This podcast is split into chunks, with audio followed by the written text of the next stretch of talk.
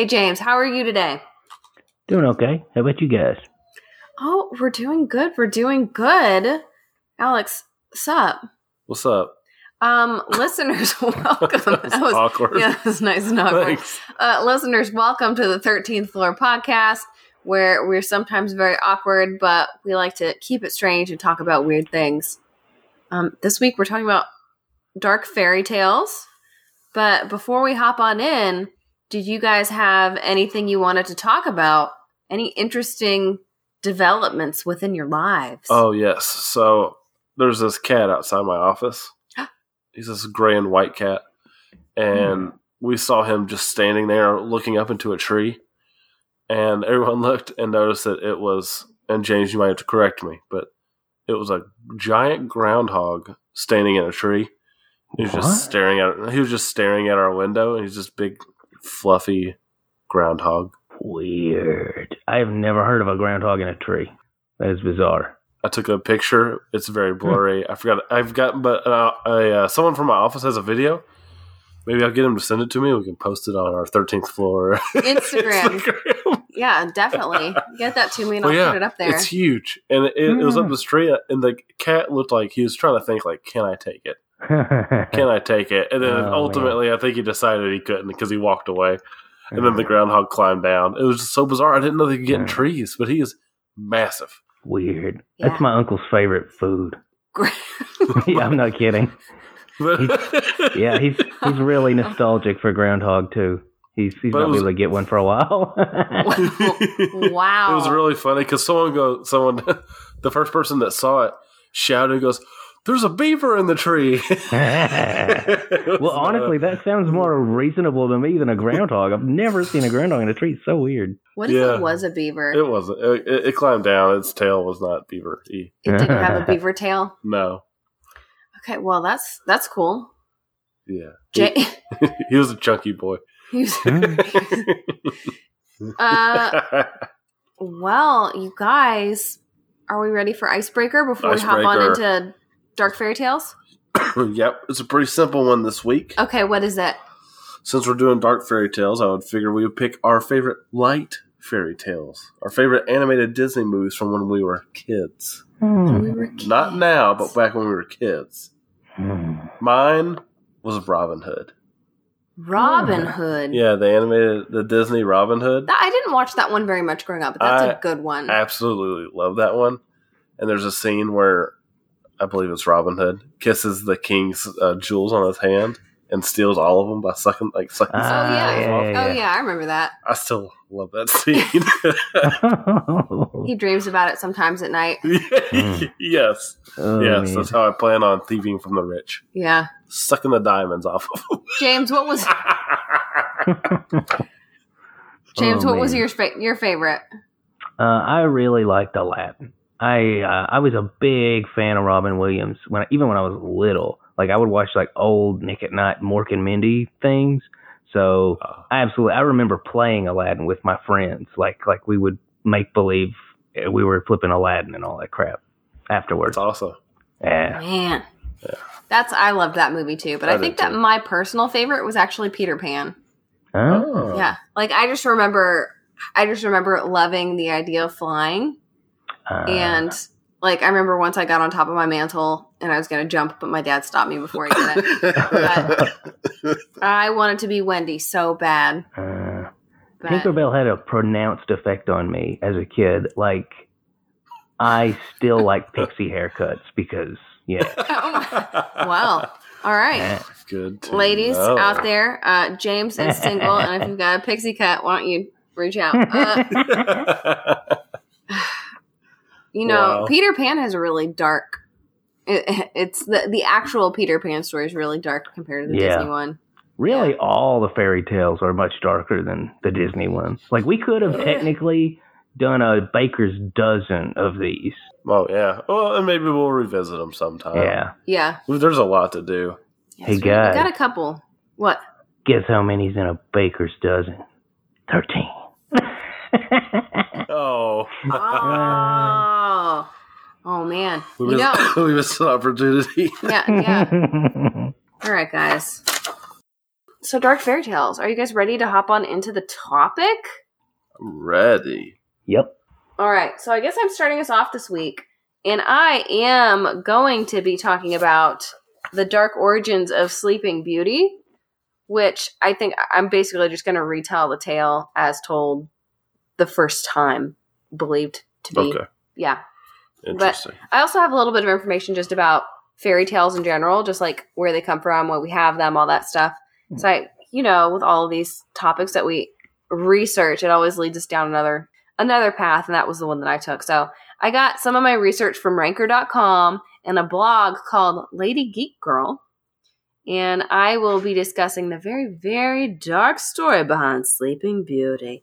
In mm-hmm. English class, back when I was but a wee student, you guys, we were always taught that fairy tales, as as with most pieces of literature, they have an underlying message and some sort of lesson for the reader. So people like growing up way back in the olden days, like the 1600s, which is when the tale of Sleeping Beauty first is believed to have come about. But people would tell their children these stories to teach them a, a life lesson. And as we discussed earlier, Disney's kind of taken a lot of these stories and kind of made them a little bit more tame for soft audiences of today. Mhm. So the the lessons are a lot different today than they were back in the day. But do you guys know how far back fairy tales date? Mesopotamia. Mes- Mesopotamia? That's my guess. James, what do you think? Um, I'm gonna go with Greece. Greece. Greece is the word. Greece is the word. Yeah, those are those are some good guesses. Actually, what I found, and I found lots of varying reports. So I mean, they could go back as far as that, but the um, the furthest I found was Egypt, and it wasn't it wasn't like a collection of stories. It was just like a Mm. single story. Like that's when the fairy tales came about. One of the first real collections of fairy tales was written by a guy named Giambattista Basile. Ugh. He was an Italian soldier, politician, and a writer, and he composed what many believe was the very first collection of fairy tales back in 1634 titled Locunto di Lacunti. Why did you make that weird grunt sound after you said his name? I thought something horrifying was going to be happening No, afterwards. he's just very, I mean, if you read some of his stories, they're very dark. Oh, really? They're very dark. But Locunto de Locunti means the story of stories. Some people say it means the tale of tales, which there's actually a movie based upon his writings called The Tale of Tales, and it's starring Salma Hayek. Mm. I haven't seen it. I'd never heard of it before. but the English translation is called The Pentamerone. That sounds like a delicious dessert to me. Yeah, Sounds there like you it's not. English. Yeah, I, yeah, I'd eat it. What do you say, Al? Sounds like it's not English. It's it's it's. I mean, it's a translation. but his story it's basically people who all come together and they share 50 different stories aka fairy tales which was a pretty pretty common writing method way back when like you see it in the canterbury tales it's like people telling stories to one another so that's kind of the structure of the pentamerone it's called a frame story technically which i'm sure that you guys both know because you're both english majors james you were an english major right Yeah. so, anyways, it's a frame story. So it's and the frame story also, by the way, is is pretty dark. Like I won't go into it here because it's like an entire different story in and of itself. But the group of people that collect, there's a, a dark background there too. Cool. But if you want to read the Pentamerone, you can find it on Amazon. Eh. Wow. But it's mostly referred to as the Tale of Tales on Amazon. So translations, they can be a bit finicky, y'all. Especially translating Italian from three centuries ago. And I, I don't think that Giambattista I, he can't really like take full credit for all the stories in his book because most of them were believed to have been collected from local folklore. So just word of mouth stories shared from person to person. But he kind of finally compiled them all to a single book. And many are cautionary tales that parents would tell their kiddos at night to entertain, but also teach them a serious life lesson. But the Pentamerone would go on to inspire other famous fairy tale writers down the road, like the Grimm brothers, who are probably the most well known, I would say, fairy tale writers. What uh Who who do you think of when you think of fairy tales? Grimm Brothers and, and Hans Christian Andersen. Yeah, he's pretty big. But also uh, Charles Perrault, which you're talking about the um, the Little Mermaid, right? Yeah. Yeah. Hans Christian Andersen. Oh yeah. Yeah. you're right. He did. He did write that. What did Charles Perrault write? Who cares? No one knows about Sleeping, Sleeping Beauty. but basically, every fairy tale writer has their own take on Sleeping Beauty. Um. So, do you guys want to hear about Dark Sleeping Beauty? yeah. Go Oh, for it. I'm, I'm nervous, you guys. It's dark. Uh, but Giambattista's version is actually titled Sun, Moon, and Talia. Who's Talia? Talia is Sleeping Beauty. Oh. And I'll let y'all know who Sun and Moon are in just a little bit. okay. Uh, Mhm. but yeah, Alex, before before we get into it, Alex, do you, do you have any guesses as to who Sun and Moon are? I'm not going to ask James because I'm sure he already knows. Sun and Moon. Uh, Who are Sun and Moon? her little rats. Oh wait, no, it's the wrong movie. um, you know what? I don't really know Sleeping Beauty hardly at all now that I'm thinking about this it. was this was one of the Disney movies that I didn't watch quite as much growing up, but it's because she watched it. sleeps for like 40 minutes. She, there's a, all right. So Alex has no input on who Sun and Moon are. So, so the first part of the story, it, it's actually kind of similar to the Disney version of Sleeping Beauty, which I feel most of our listeners, save Alex, who's probably watched it like half a time, seen it might be familiar with. I just Oh. can't remember any of it. I'm sure you've seen it. Does she have stepsisters? No, she has no stepsisters. Man, I thought She's they got- all had stepsisters. oh man. But Talia is a princess threatened by splinter that, when pricked, will put her into a deep sleep. Hmm. But that's what. that's, That's how in the- Cece acts when she gets a splinter. It she really passes is. out and goes into a deep sleep. it's actually pretty true. I hate splinters. But when Talia is born, you guys, her pops calls in an astrologer. He's a king. But pops calls an astrologer who predicts that a piece of flax would be his daughter's downfall. So her dad is like, no flax in this castle, or so help me God. So Talia grows up in a flaxless world. She ain't got no clue what flax is, which is a big problem down the line when she meets an old woman who's spinning some flax. I don't know where she was, but she saw her and she was like, Hey, can you teach me how to spin some flax? And the old woman has no idea that, you know, Talia is going to die if a piece of flax touches her finger. And so she lets her do it. And you guys, guess what happens? she gets flexed. she gets flaxed. She gets pricked. A little splinter of it actually gets lodged underneath her fingernail. Mm. And she passes right on out. Right there, falls to the ground. She's down for the count. And everyone thinks she's dead, which, by the way, in this version of Sleeping Beauty, it doesn't say she's asleep. It alludes to that she's like actually dead. Okay. Mm-hmm. Yeah, which is weird. So why don't they bury her?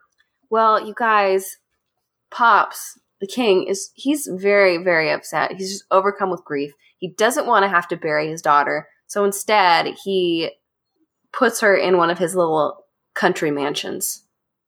As you do uh, with a dead body. Yeah. Yeah. So he he leaves her there. He puts her in this nice little room, surrounded Oh. by flowers. He's just like, she's beautiful. I'm gonna leave her here. Okay. Yeah. So f- let's flash forward, okay, in time. This this guy is a horrible writer so far. No, well, just let The plot holes are come numerous. on, come on. Let's just Okay. keep going. Maybe this was normal for the time. We weren't alive in 1634, okay? Mm. Well, James was. Yeah, James was. Uh, so flash forward to quote after a time, as Giambattista puts it, a different king from another village. He's out hunting, Mm.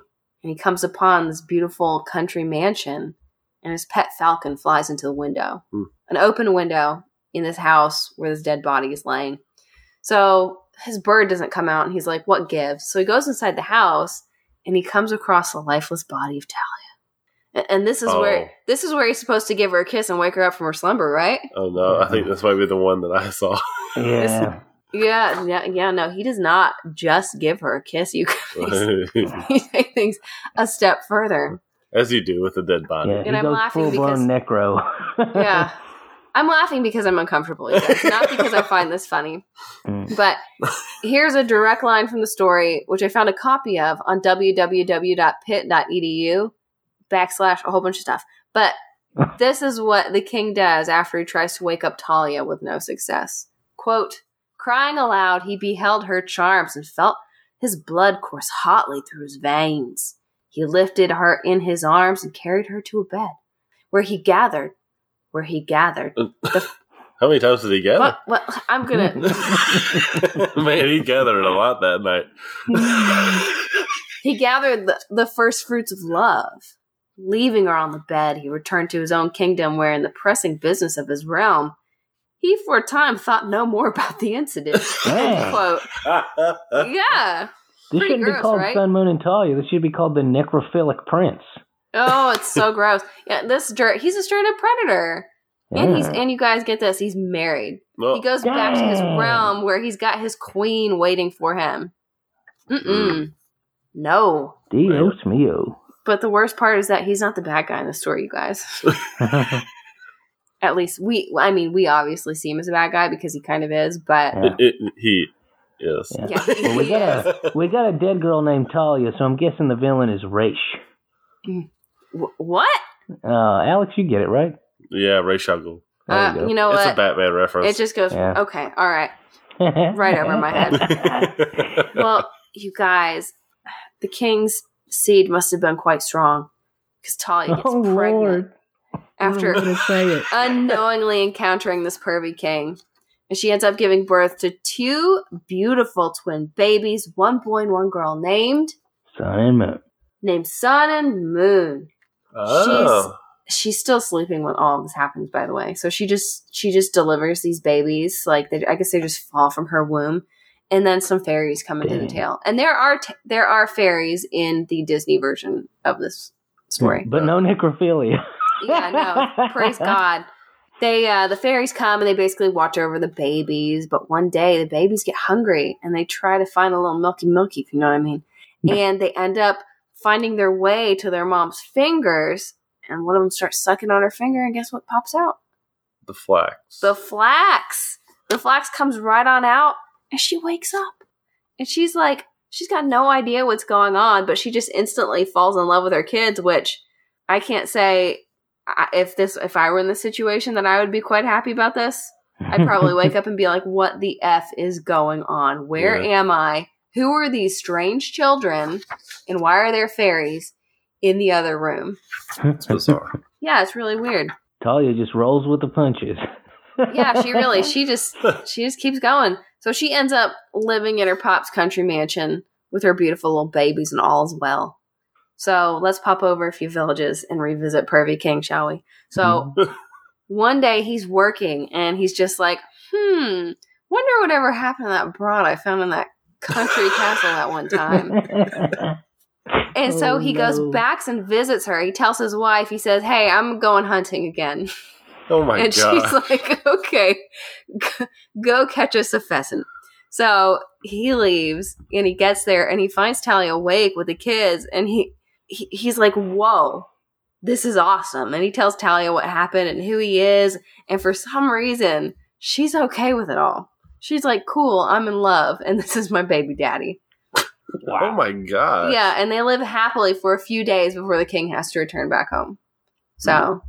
Two times. extended, yeah, This is a lifetime hunting movie. it really is. It really is.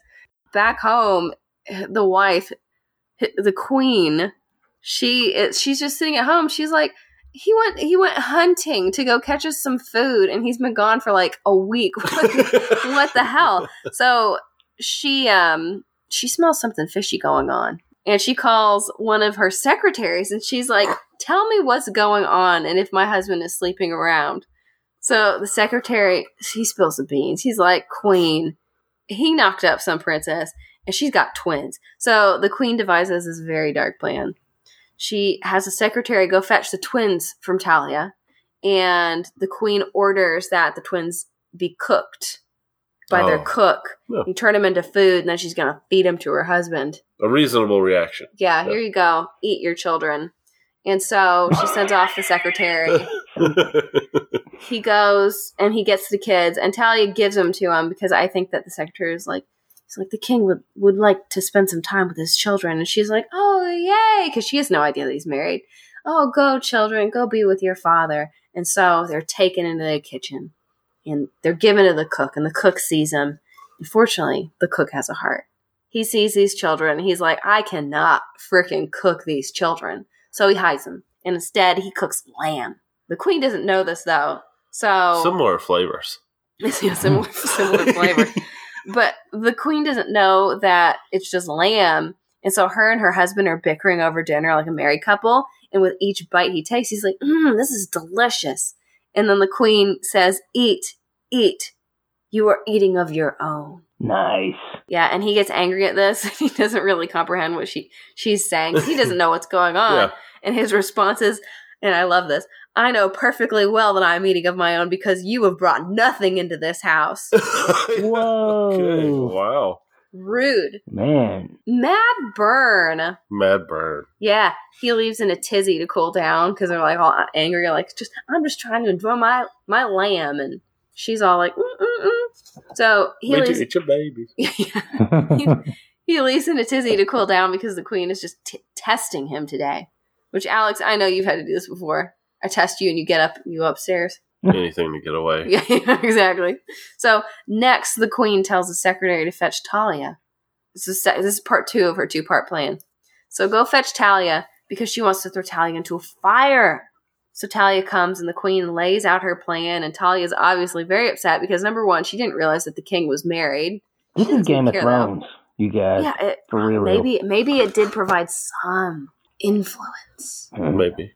I bet you George R. R. Martin read Giambattista's book. Sure. Probably. yeah. props. But yeah, yeah, Tolly's very upset because she didn't know that the king was married and she's about to be thrown in a fire. And so she's very upset. She's like, I can't reason with this. I'm just, I'm just gonna have to roll with the punches, as James said earlier. Oh. Just go with it, go with the flow. So she asks the queen, she's like, Can I at least take my clothes off?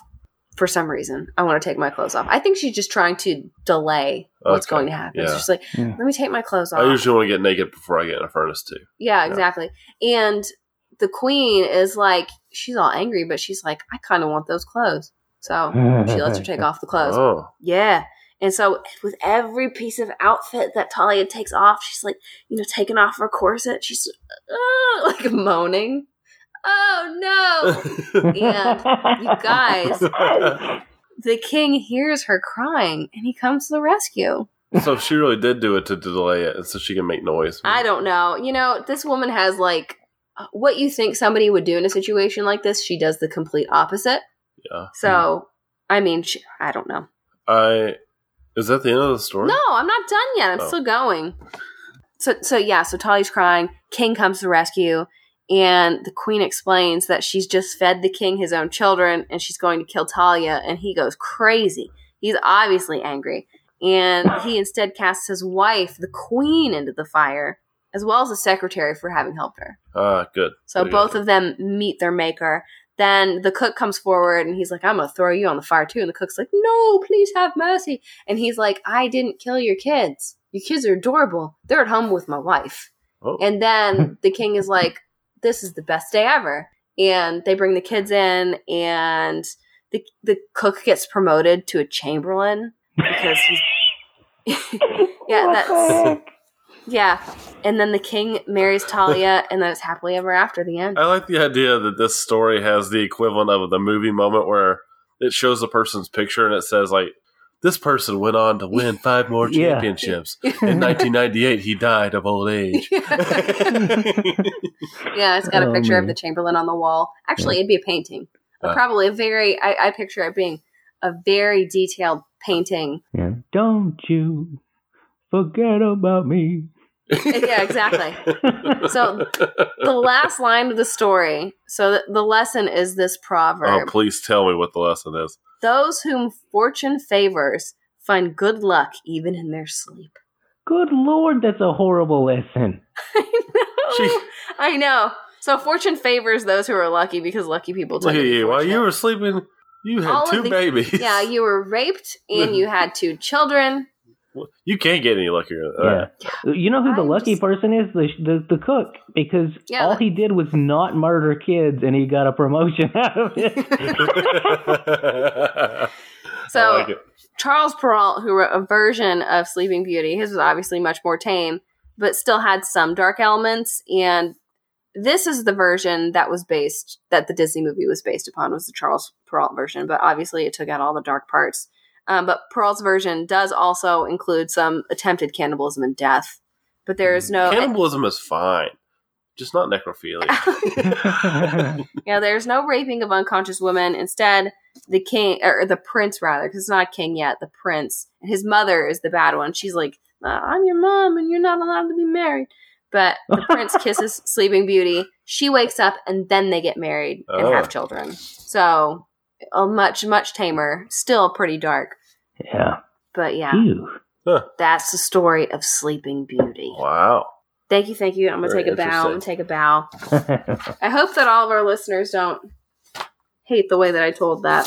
So if you want to read the real version, because it's really not that long, you can find it online. Just search Sleeping Beauty, Giambattista Basil, and you could probably find it. Whoa. I read it in like 10 minutes. Who's telling the story next? Uh, I don't know. You're- Me. Uh, Okay. Alex is telling his story now. I have to go get water first. Hey, will, will you fill mine up too? I'm thirsty. I need water. I just had this part in my throat.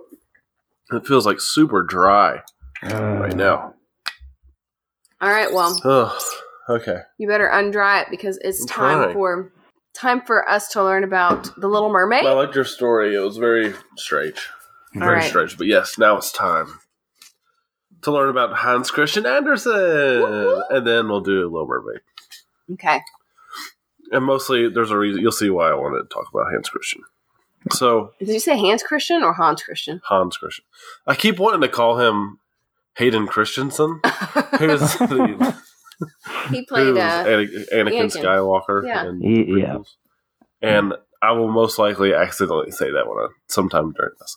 Um, so he was born yeah, April oh, second. one is, yeah. 19, eight, almost said 1905, 1805, and he wrote 3,381 stories. that's a lot of stories. Yeah. yeah.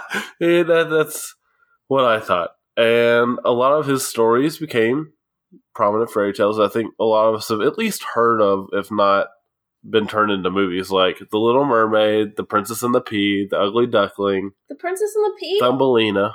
Mhm. And so he's he's written a lot of stuff, and, and interestingly enough, most of his most popular stories came from his first collection of things that he wrote. so he That's peaked early on. man. Inspiration yeah, he strikes. peaked, he peaked early on, but he wrote a ton of stuff, and I'm sure if I look through the list of his like second and third collections, that we would probably get more. But the reason I wanted to bring him up, besides that, you know, my story with uh, the Little Mermaid, is I saw a hilarious story that I just had to share with you all, Oh yeah. and it's his meeting with Charles Dickens. Ooh. Ah. So yeah, so he paid a visit to England, uh, kind of celebrating some of his, his success and all that kind of stuff. And so he goes and meets Charles Dickens for the first time, and they go, they walk together, they talk, they're having a great time. And Andersen wrote in his diary about it. He said, "We had a, we had come to the veranda, and I was so happy to see and speak to England's now living writer, whom I love the most." So he. Th- he was It's his kind of like little- looking up to him, right? Yeah. Uh oh. Yeah, so two authors they they really respected each other's work and they had a lot in common. Like they both grew up poor Mhm. and they kind of really been affected by the Industrial Revolution. Like Mhm. both their lives very prominently. And so they both had this sympathy for children, which you see in a lot of their works. Yeah. And Andersen goes back to uh, England ten years later to to visit Charles Dickens, again. And this was going to be a brief visit, uh, and he was going to stay with Dickens for a little bit of time. But the problem is, is the little bit of time turned into a five week stay with Dickens. Oh, Mo. What did Dickens think of that? Well, after Andersen left, Dickens never talked to him again. oh, no. Ah, And Oh. Andersen was greatly confused and disappointed by it. He had no idea what he had done wrong. I would say a five. he overstayed his welcome. I would say a five week stay at your friend's place when you didn't tell him you were going to stay that long would probably do it. And it's only it's more like I wouldn't even really consider them friends. I consider them colleagues. Yeah. Like Yeah, yeah, no. I wouldn't I wouldn't be too happy either. yeah, yeah. So there's a little background on Hans Christian Andersen. All right, but I'm going to tell the story of Little Mermaid, and I really don't remember the movie hardly at all. I had to keep asking Cece questions about like, did. hey, did this happen in the movie? and I'm just like, no.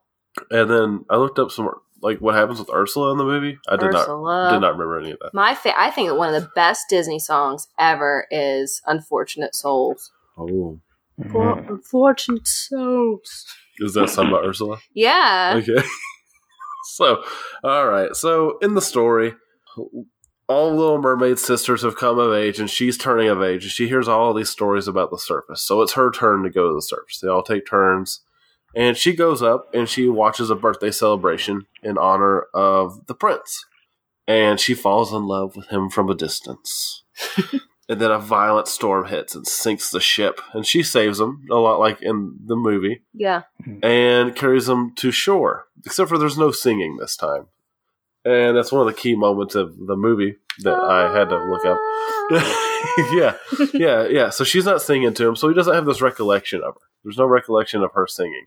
So she stays with him, and then she hears someone coming, and they come and take him away.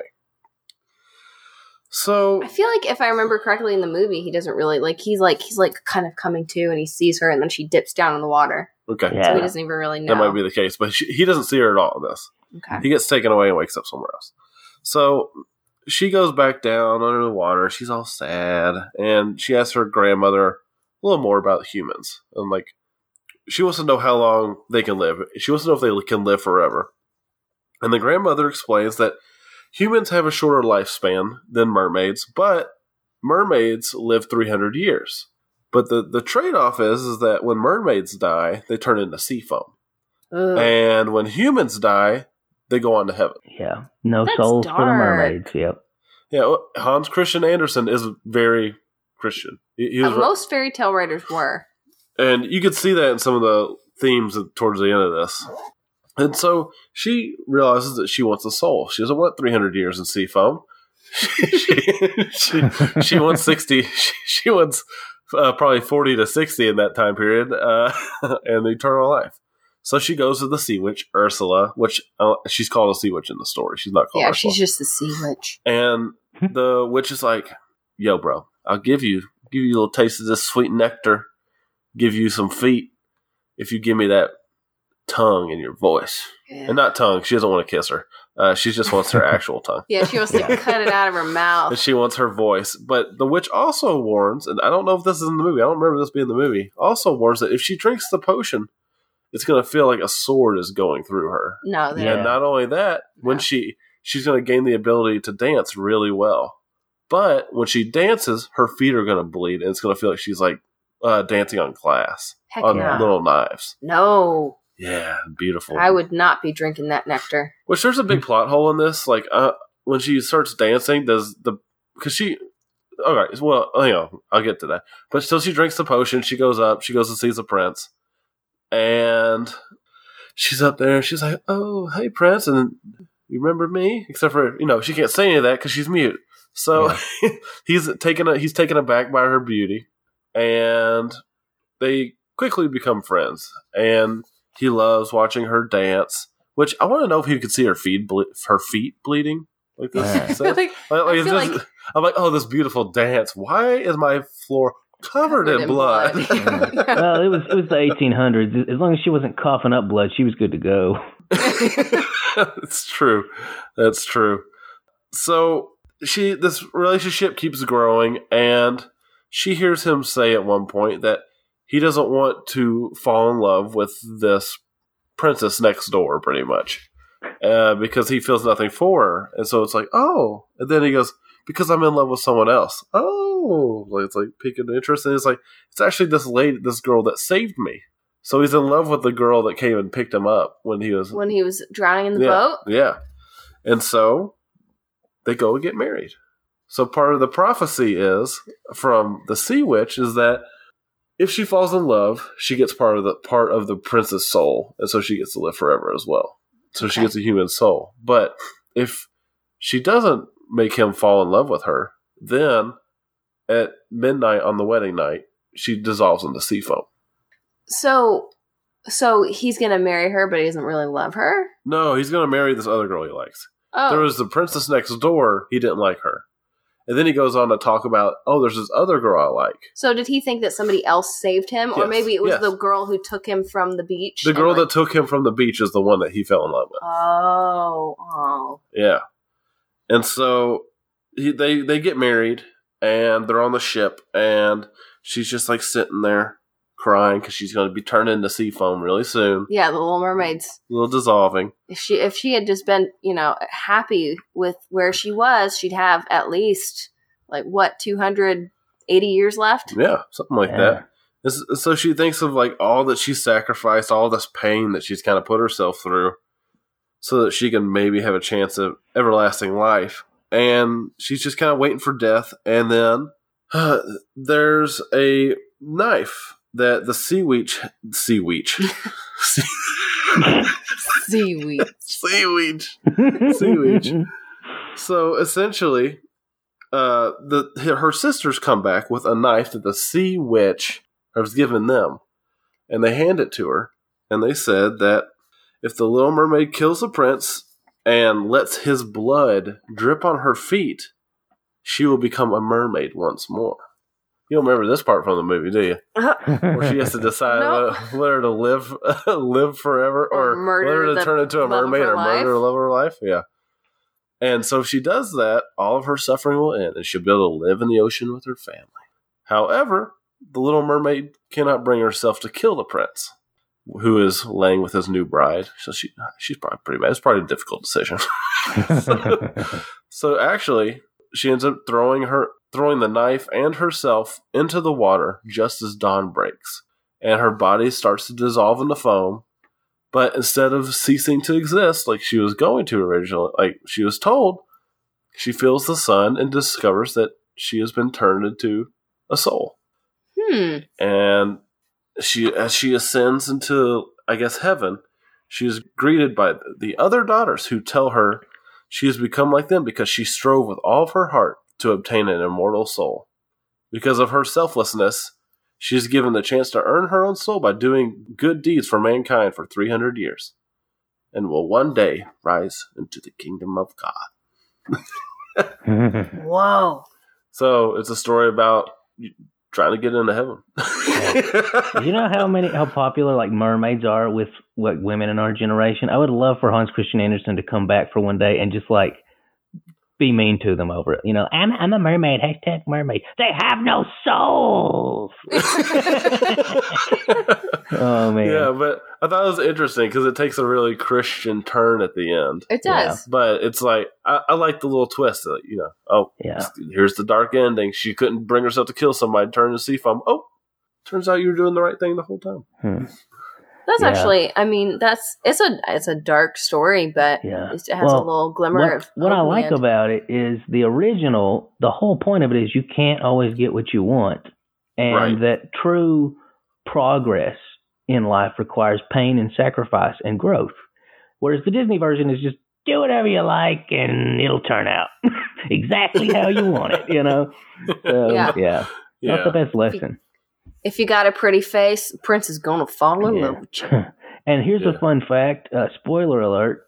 Me and Alex were talking yesterday that I was I'm playing Dragon Quest Eleven and I'm having a lot of Oh. fun with it. Today this happened while I was playing it. It's got the Little Mermaid story in it. Spoiler alert, everybody. Oh, and guess that's how it ends, Alex? Does she murder somebody? She flipping turns into sea foam. Well, She That's listeners, awesome. kills herself. That's awesome. Yeah, I was like, oh my god, it's got dark. Yeah, spoiler alert. yeah, listeners, if you play Dragon Quest and you're not at that point yet, James, you can you can at James on Twitter and tell him that you're mad. Oh, All right. oh, that's James. really funny. What are you talking about today? I'm talking about two stories. I think every time we do a, a dark fairy tale thing, I'm going to tell a more obscure fairy tale, and then I'm Oh, also going to because because I mean I wanted to do uh, Tatty Coats because I grew up with that story and nobody's effing heard it in the 20th century, but I'm I'm going to instead uh, I'm going to talk about Pinocchio, and then I'm going to read to you guys Hans Christian Andersen's The Swineherd. So anyway. Everybody right. knows the Disney Pinocchio. You know, it's Right. a cute little story. You got Geppetto. He makes a little puppet boy. Puppet Boy's adorable. A fairy gives him consciousness, but not a conscience, eh, which instead takes the form of Jiminy Cricket, and he undergoes a tremendous evolution over the course of the story, eventually finding his own conscience, and then ultimately progressing to be a real boy. Very beautiful story. Wonderful That story. there are some very dark things in the Disney sure. version, though. Yeah, flipping Like Pleasure Island and all that. Oh man. yeah. That was Yeah. that's actually man, the salt mines too. That's where they take those little kids when they turn into donkeys. That one's crying for his mom. They take him to the salt mines. Man, it's yeah, dark. it, it's dark. And that being said, there's some dramatic differences between the original and uh, the Disney version. I actually, to be honest, I, I like most of the older fairy tales. I prefer them. They're more realistic, I think, and they're more about like the human condition. But I prefer the Disney Pinocchio. For starters, Pinocchio is adorable in the Disney version. In yes, he is. the original like Carlo Collodi version, that's the fellow's name.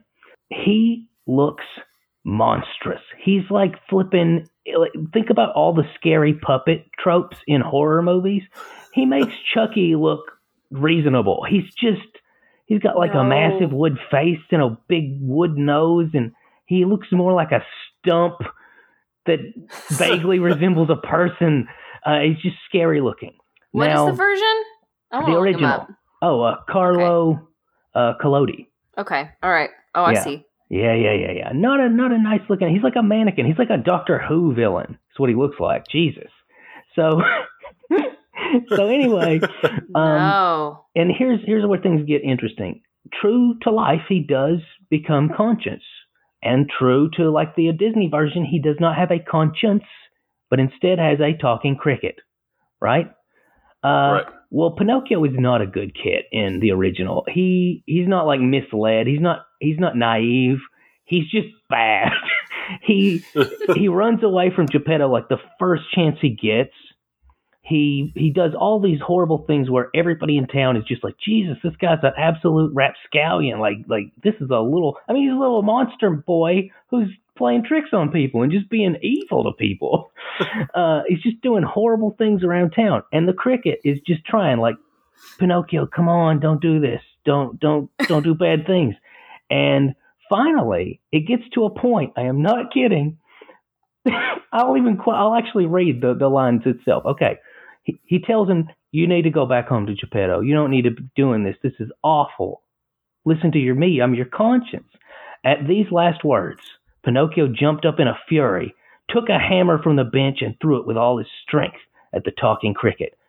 Perhaps he did not think it would strike it, but sad to relate, my dear children, he did hit the cricket straight on the head, and with a last week cree, cree, cree, the poor cricket fell from the wall dead.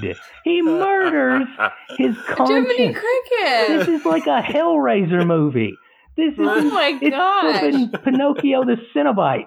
Um, so, so he, he he gets scared at this point because he literally destroyed his conscience.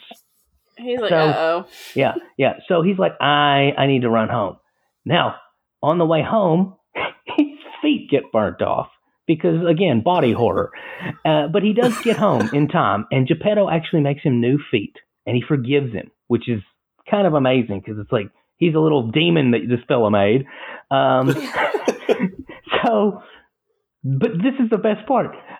After he forgives him and gives him new legs, he still wants to screw with Geppetto. So he tells people that Geppetto abused him, like beats him.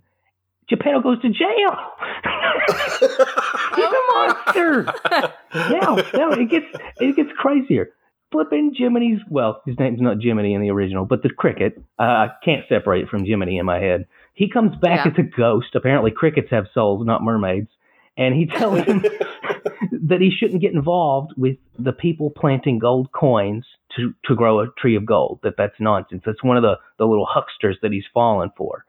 Uh, Uh. Instead of saying, "Oh my God, I'm so glad you're here. I'm so sorry I murdered you," instead he's like, "I don't gotta listen to you. You're a ghost." so he does it anyway. So he, he goes to those people, and uh, what ends up happening at the at this this tree planting ceremony to to grow gold. Uh, they uh, they hang him from it. They they hang Pinocchio from the tree. They murder Pinocchio at the end. Does he? Uh-huh. Does he die? He so Yes. he yeah, yeah. He flipping dies. He gets hanged. He gets hanged. He gets lynched at the end of his story. Imagine Oh a Disney my- version of that. Imagine an evil, immoral Chucky from Child's Play style flipping puppet boy murdering Jiminy, sending Geppetto to jail for false accusations, and, and then getting hanged by the cat and the uh, fox in the end. That, that guys. the- yeah, That's a serious life lesson right there. yeah. You've got to be kind. Did I you mean- see what? Uh, Huh? Did you see what happened with the author regarding that ending? Uh oh yeah yeah that people he got like flooded with hate they're like what's wrong with you and Yeah, uh, he, yeah. He, he got all these death threats and stuff, and then he went on to continue the story, and each time gave Pinocchio like horrible ends and horrible abuses just to make everybody more mad. yeah That's what he did, Collodi was spite. a, a terrific troll yeah oh man I feel like that's something James would do. yeah Dude, dude. oh man well I mean he used to have a newspaper that he published called the Controversy like so he was he was like a troll for sure Los Scaramuccia He was up there with uh, with Benjamin Franklin. yeah I was, that's actually what I was thinking of because it's like a publisher who likes to mess with people huh Yeah, oh man It's awesome. but uh, yeah that's cool, Uh, James. and I mean, now it's not cool, but you know what I mean. Yeah, very different though. That's for sure. Um, Yeah. But yeah, now I'd like to read a story that I, I I've read many times and I just love it. And well, we'll just go. I'll just read it to you. Okay, this is Hans Christian Andersen's The Swineherd. Okay, once upon a time lived a poor prince. His kingdom was very small, but it was large enough to enable him to marry, and marry he would. It was rather bold of him that he went and asked the emperor's daughter, Will you marry me? But he ventured to do so, for his name was known far and wide, and there were hundreds of princesses who gladly would have accepted him. But would she? We shall see. On the grave of the prince's father grew a rose tree, the most beautiful of its kind.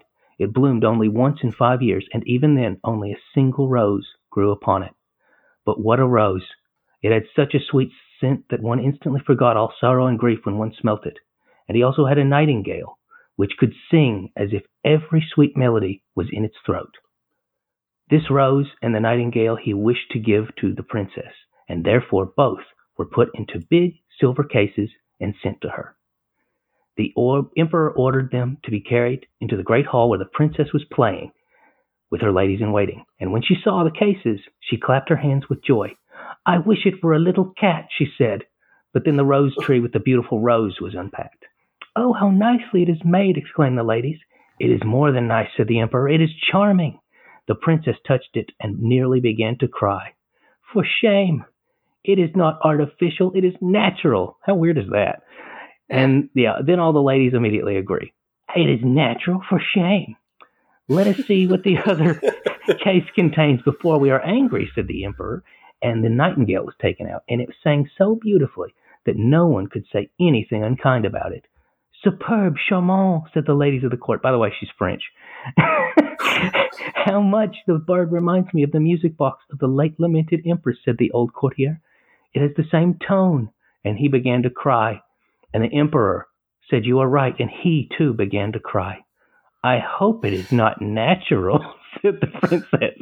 Yes, certainly it is natural, replied those who had brought the presents. Then let it fly, said the princess, and she refused to see the prince. I think this girl, mu- no, okay, anyway. The prince was not discouraged. He painted his face and put on common clothes and pulled his cap over his forehead and came back. Good day, Emperor. Could you not give me some employment at the court? There are so many, replied the Emperor, who apply for these places that I have no vacancy, but I'll remember you. Wait a moment, uh, it just comes to my mind. I do need someone to look after my pigs, for I have many. Which, what a thing to brag about as an emperor. Got lots Yeah. of pigs. I've got lots of pigs. Yeah. So the prince was appointed as the imperial swineherd, and he lived in a wretchedly small room near the pigsty, and he worked all day. And when it was night, he made a pretty little pot, and there were little bells round the rim, and when the water boiled in it, the bells began to play a tune. A jolly old sow once lived in a sty. Three little piggies had she. But what was more wonderful than that was when one put a finger into the steam rising from the pot, one could all at once smell the meals they were preparing on every fire in the whole town. This was indeed more remarkable than the rose, and when the princess and her ladies passed by and heard the tune, she was very pleased because she could also play it. In fact, it was the only tune she could play because she only played with one finger. That is the tune I know, she exclaimed. He must be a well educated swineherd. Go ask him how much the instrument is. One of the ladies went and asked, Will you what will you take for that pot? I will have ten kisses from the princess, said the swineherd. God forbid, said the lady. Well, I cannot sell it for less, replied the swineherd. what did he say? said the princess. I can't even tell you. Well, you can whisper it in my ear. It's very naughty, said the princess, and she walked off. But when she'd gone a little ways off, she heard the bells ring again. A jolly old sow once lived in a sty. Three little piggies had she. Ask him if he would be satisfied with ten kisses from one of my ladies. No, thank you, said the swineherd. Must be ten kisses from the princess, or I keep the pot. That is tiresome, said the princess, but you must stand before me so no one can see it. The ladies placed themselves around her and spread out their dresses to cover them, and she gave the swineherd ten kisses and received the pot. That was a pleasure. Day and night the water in the pot was boiling, and not a single fire in the whole town of which they did not know what was preparing on it. And the chamberlains, the shoemakers, anyone's, and the ladies would dance and clap for joy. Now we know who's having soup and who's having pancakes and who's having porridge and who's having cutlets. Oh, how interesting! So yeah, they're they're having fun with that. The swineherd, who is really the prince, bear in mind, they didn't know that he was, you know, really the prince. And so they didn't waste any thought about him doing anything else. But not long after, he makes a rattle, which, when turned quickly around, plays all the waltzes and gallops and polkas known since the creation of the world. That is superb, said the princess, passing by. I've never heard a more beautiful composition. Go down and ask him how much that costs, but I will not kiss him again. He will have a hundred kisses from the princess, said the lady. I believe he's mad, said the princess, and she walked off. But she soon stopped, and one must encourage art after all. And I am the emperor's daughter. Tell him I'll give him ten kisses, but the remainder my ladies can give him. But we do not like to kiss him, said the ladies. that is nonsense, said the princess. If I can kiss him, you can kiss him. Remember, I give you food and employment. And the lady had to go down again. And guess you can guess what he said. Nope, has to be a hundred kisses from the princess. Nobody else, or I'm keeping the rattle. So the princess did the same thing. She said, All right, ladies, spread your dresses. Gotta cover me up. And she gave him a hundred kisses. So the emperor looks out and he sees a bunch of big crowd of ladies with spread out dresses in front of the, the pigsty, right? So he puts his glasses on and he thinks this is some kind of mischief. This is some kind of joke. So he puts on his shoes. He goes down there, and when he goes there, he sees that there there's kissy noises, and uh, he raises himself on his tiptoes to look over them, and he sees his daughter kissing the swineherd. So he wigs out, takes his shoes off, and just starts whipping the ladies and the swineherd. Right? The swineherd only got 68 kisses so far. Out of my sight, yells the emperor. He's furious at everybody. So he banishes his daughter and the swineherd from the empire on the spot. So she's just crying her little eyes out, right? Mm-hmm. And the swineherd, guess what happens? What do you think would happen? What would happen in a Disney movie? What do you think what happens next? In a Disney movie, they would go off and live together happily ever after. Yeah. What about you, Alex? What do you think would happen? Someone's dying. okay, this is what happens. As she's crying, the swineherd scolds her. Alas, unfortunate creature that I am, said the princess. I wish I'd accepted the prince. How wretched I am. So the swineherd goes behind the tree, cleans off his face, gets rid of all the gross stuff, puts back on his princely clothes, and he looks so handsome that the princess, the minute she sees him, bows. I have now learnt to despise you, he said. You refused an honest prince. You didn't appreciate the rose or the nightingale, but you don't mind kissing a swineherd for his toys. And then he left the kingdom and left her behind so she could sing at her own leisure. A jolly old sow once lived in a sty. Three little piggies has she. Hans Christian Andersen was on Thot Patrol, you guys. Good lord. Yeah, he was he was putting Wow. them in their place. Dang, Yeah. that's a great story though. It's very That's interesting. that's a great lesson right there. Have you put that lesson into play in your own life, James? yep, sure have. I haven't kissed a single swineherd. Good, good. I'm glad that you accepted the prince Oh man, oh, the first time. Wow. Um, cool, James. yeah. Thank you for talking to us about Pinocchio and the swineherd. All right, guys. Are you Sure. ready? Is it that time of day? It's that time sure of is. day. It's that time of day. Do you guys have anything else you want to add to the fairy tale discussion? Mm. Or shall we save it for our next fairy tale episode? Because there'll be more. Save it. All right, Alex, pick one out of the. What are we talking about next week? Oh, James. This topic was submitted to us by uh, Jamses, and it is out. James, I don't really know how to pronounce this, but Dotlyov. Jatlov Pass pass, incident? incident. Yeah. Jot, yeah, Jotlov Pass incident. That's what we're talking about next week. I really don't know anything about this. I've never heard of it. So Oh yeah. we're gonna do some research. Actually, I feel like James, you did mention this to us once a long time ago. Yeah. I'll I'll I'll do my research. But Alex, who does our music? Our music is by Grant Cook. You can find him on Spotify, Amazon Music, YouTube Apple music, Music? anywhere you listen to mu- Apple Music, anywhere you listen to music. Anywhere. Um. Wow. c- Cool, guys. I think this has been a really fun, whimsical episode. And listeners, we hope you have a wonderful week, and we hope you'll join us here next week when we talk about how do you say it again, James?